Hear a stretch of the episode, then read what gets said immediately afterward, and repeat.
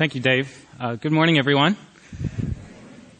I'm a computer science professor, and my area of expertise is computer and information security.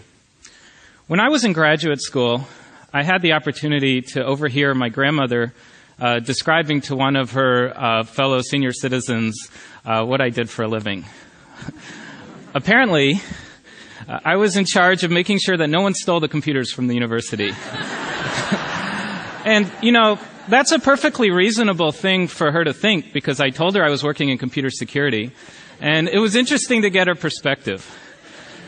But that's not the most ridiculous thing I've ever heard anyone say about my work. The most ridiculous thing I ever heard is I was at a dinner party and a woman heard that I work in computer security and she asked me if, um, she said her computer had been infected by a virus. And she was very concerned that she might get sick from it, that she could get this virus. And I'm not a doctor, but I reassured her that it was very, very unlikely that this would happen. But if she felt more comfortable, she could be free to use latex gloves when she was on the computer, and there'd be no harm whatsoever in that. I'm going to get back to this notion of being able to get a virus from your computer in a serious way.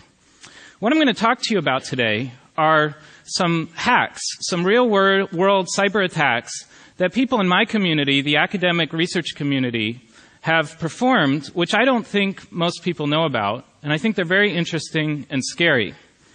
And this talk is kind of a greatest hits of the academic security community's hacks. None of the work is my work. It's all work that my colleagues have done, and I actually asked them for their slides and incorporated them into this talk. So the first one I'm going to talk about are implanted medical devices.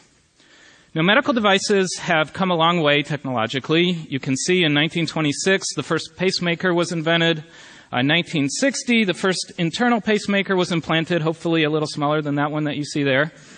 And technology has continued to move forward. In 2006, we hit an important milestone from the perspective of, of computer security. And why do I say that? Because that's when implanted devices inside of people started to have networking capabilities. One thing that brings us close to home is we look at Dick Cheney's uh, device. He had a device that pumped blood from an aorta to another part of the heart, and as you can see at the bottom there, it was controlled by a computer controller. And if you ever thought that software reliability was very important, get one of these inside of you. Now, what a research team did um, was they got their hands on what's called an ICD. This is a defibrillator, and this is a device that goes into a person to control their heart rhythm. And these have saved many lives. Well, in order to not have to open up the person every time you want to reprogram their device or do some diagnostics on it, they made the thing be able to communicate wirelessly. And what this research team did is they reverse engineered the wireless protocol, and they built the device you see pictured here with a little antenna that could talk the protocol to the device and, um, and thus control it. In order to make their experience real, they were unable to find any volunteers, and so they went and they got some ground beef and some bacon, and they wrapped it all up to about the size of a human being's uh, area where the device would go, and they stuck the device inside it to perform their experiment somewhat realistically. Um, they launched many, many successful attacks. Uh, one that I'll highlight here is changing the patient's name. I don't know why you would want to do that, but I sure wouldn't want that done to me. And they were able to change therapies, including disabling the device. And this is with a real commercial off the shelf device, simply by performing reverse engineering and sending wireless signals to it. Uh, there was a piece on NPR that some of these ICDs could actually have their performance disrupted simply by holding a pair of headphones onto them. Now, wireless and the internet can improve healthcare greatly. There are several examples up on the screen of situations where doctors are looking to implant devices inside of people. And all of these devices now, it's standard that they communicate wirelessly. And I think this is great, but without a full understanding of trustworthy computing and without understanding what attackers can do and the security risks from the beginning, there's a lot of danger in this. Okay, let me shift gears and show you another target. I'm going to show you a few different targets like this, and that's my talk. So we'll look at automobiles. This is a car, and it has a lot of components, a lot of electronics in it today. In fact, it's got many, many different computers inside of it, more Pentiums than my lab did when I was in college. And they're connected by a wired network. There's also a wireless network in the car, which can be reached from many different ways.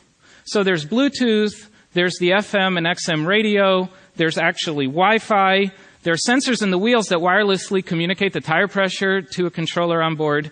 The modern car is a sophisticated multi-computer device. And what happens if somebody wanted to attack this? Well, that's what the researchers that I'm going to talk about today did. They basically stuck an attacker on the wired network and on the wireless network. Now they have two uh, areas they can attack. One is short range wireless, where you can actually communicate with the device from nearby, either through Bluetooth or Wi Fi. And the other is long range, where you can communicate with the car through the cellular network or through one of the radio stations. Think about it when a car receives a radio signal, it's processed by software. That software has to receive and decode the radio signal and then figure out what to do with it, even if it's just music that it needs to play on the radio. And that software that does that decoding, if it has any bugs in it, could create a vulnerability for somebody to hack the car.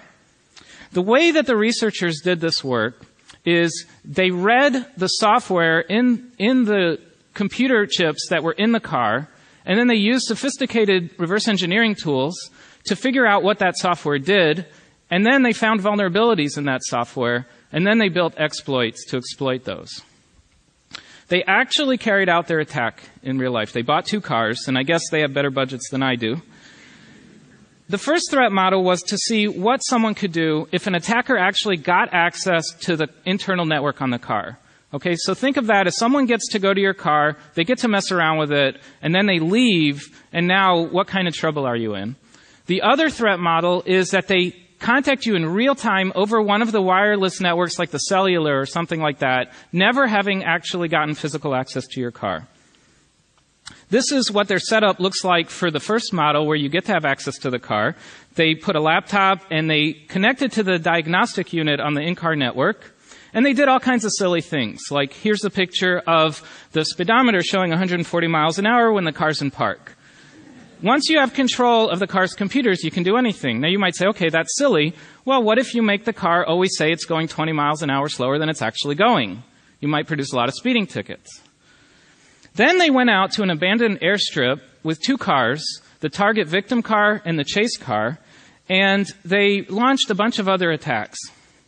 One of the things they were able to do from the chase car is apply the brakes on the other car, simply by hacking the computer. They were able to disable the brakes. They also were able to install malware that wouldn't kick in and wouldn't trigger until the car was doing something like going over 20 miles an hour or something like that. The results are astonishing, and when they gave this talk, even though they gave this talk at a conference to a bunch of computer security researchers, everybody was gasping. They were able to take over a bunch of critical computers inside the car, the brakes computer, the lighting computer, the engine, the dash, the radio, etc. And they were able to perform these on real commercial cars that they purchased using the radio network. Um, they were able to compromise every single one of the uh, pieces of software that controlled every single one of the wireless capabilities of the car. All of these were implemented successfully. How would you steal a car in this model? Well, you compromise the car by uh, a buffer overflow vulnerability in the software, something like that. You use the GPS in the car to locate it. You remotely unlock the doors through the computer that controls that, start the engine, bypass anti-theft, and you've got yourself a car. Surveillance was really interesting. Um, the authors of the study have a video where they show themselves taking over a car and then turning on the microphone in the car and listening in on the car while tracking it via GPS on a map. And so that's something that the drivers of the car would never know was happening. Am I scaring you yet? Got a few more of these interesting ones. These are ones where I went to a conference and my mind was just blown and I said, I have to share this with other people. This was Fabian Monrose's lab at the University of North Carolina. And what they did was something intuitive once you see it, but kind of surprising. They videotape people on a bus, and then they post processes the video. And what you see here in number one, oops, what you see here in number one is a um, reflection in somebody's glasses of the smartphone that they're typing in. They wrote software to stabilize, even though they were on a bus and maybe someone's holding their phone at an angle, to stabilize the phone, process it, and you may know on your smartphone when you type a password, the keys pop out a little bit, and they were able to use that to reconstruct what the person was typing, and had a language model for detecting typing. What, what was interesting is by videotaping on a bus, they were able to produce exactly what people on their smartphones were typing, and then they had a surprising result, which is that their software had not only done it for their target, but other people who accidentally happened to be in the picture, they were able to produce what those people had been typing. And that was kind of an accidental artifact of what their software was doing. I'll show you uh, two more. One is P25 radios. P25 radios are used by law enforcement and all kinds of uh, government agencies and people in combat to communicate. And there's an encryption option on these phones. This is what the phone looks like. Um, it's not really a phone; it's more of a two-way radio. Uh, Motorola makes the most widely used one, and you can see that they're used by Secret Service. They're used in combat. It's a very, very common standard in the U.S. and elsewhere. So one question the researchers asked themselves is, could you block this thing, right? Could you uh, run a denial of service? Because these are first responders. So would a terrorist organization want to black out the ability of police and fire to communicate at an emergency? They found that there's this GirlTech uh, device used for texting that happens to operate at the same exact frequency as the P25, and they built what they called My First Jammer. if you look closely at this device, it's got a switch for encryption or clear text. Let me advance the slide. And now I'll go back. You see the difference? This is plain text. This is encrypted. There's one little dot that shows up on the screen and one little tiny turn of the switch. And so the researchers asked themselves, I wonder how many times very secure, important, sensitive conversations are happening on these two-way radios where they forget to encrypt and they don't notice that they didn't encrypt. So they bought a scanner these are perfectly legal and they run at the frequency of the P25. And what they did is they hopped around frequencies and they wrote software to listen in. If they found encrypted communication, they stayed on that channel and they wrote down that's a channel that these people communicate in, these law enforcement agencies. And they went to 20 metropolitan areas and listened in on conversations that were happening at those frequencies. They found that in every metropolitan area, they would capture over 20 minutes a day of clear text communication. And what kind of things were people talking about? Well, they found the names and information about confidential informants. They found information that was being recorded in wiretaps, a bunch of crimes that were being discussed, sensitive information. It was mostly law enforcement and criminal. They went and reported this to the law enforcement agencies after anonymizing it, and the vulnerability here is simply the user interface wasn't good enough. If you're talking about something really secure and sensitive, it should be really clear to you that this conversation is encrypted. That one's pretty easy to fix. The last one I thought was really, really cool, and I just had to show it to you. It's probably not something that you're going to lose sleep over, like the cars or the defibrillators, but um, it's stealing keystrokes. Now, we've all looked at smartphones upside down. Every security expert wants to hack a smartphone. And we tend to look at the USB port, the GPS for tracking, the camera, the microphone. But no one up till this point had looked at the accelerometer. The accelerometer is the thing that determines the vertical orientation of the smartphone. And so they had a simple setup. They put a smartphone next to a keyboard and they had people type. And then their goal was to use the vibrations that were created by typing um, to measure the change in the accelerometer reading to determine what the person had been typing. Now, when they tried this on an iPhone 3GS, this is a graph of the perturbations that were created by the typing. And you can see that it's very difficult to tell when somebody was typing or what they were typing. But the iPhone 4 greatly improved the accelerometer. And so the same measurement produced this graph. Now that gave you a lot of information while someone was typing. And what they did then is used advanced artificial intelligence techniques called machine learning to have a training phase. And so they got most likely grad students to type in a whole lot of things and um, to learn to have the system use the machine learning tools that were available to learn what it is that the people were typing and to match that up with the measurements in the accelerometer. And then there's the attack phase where you get somebody to type something in, you don't know what it was, but you use your model that you created in the training phase to figure out what they were typing. They had pretty good success.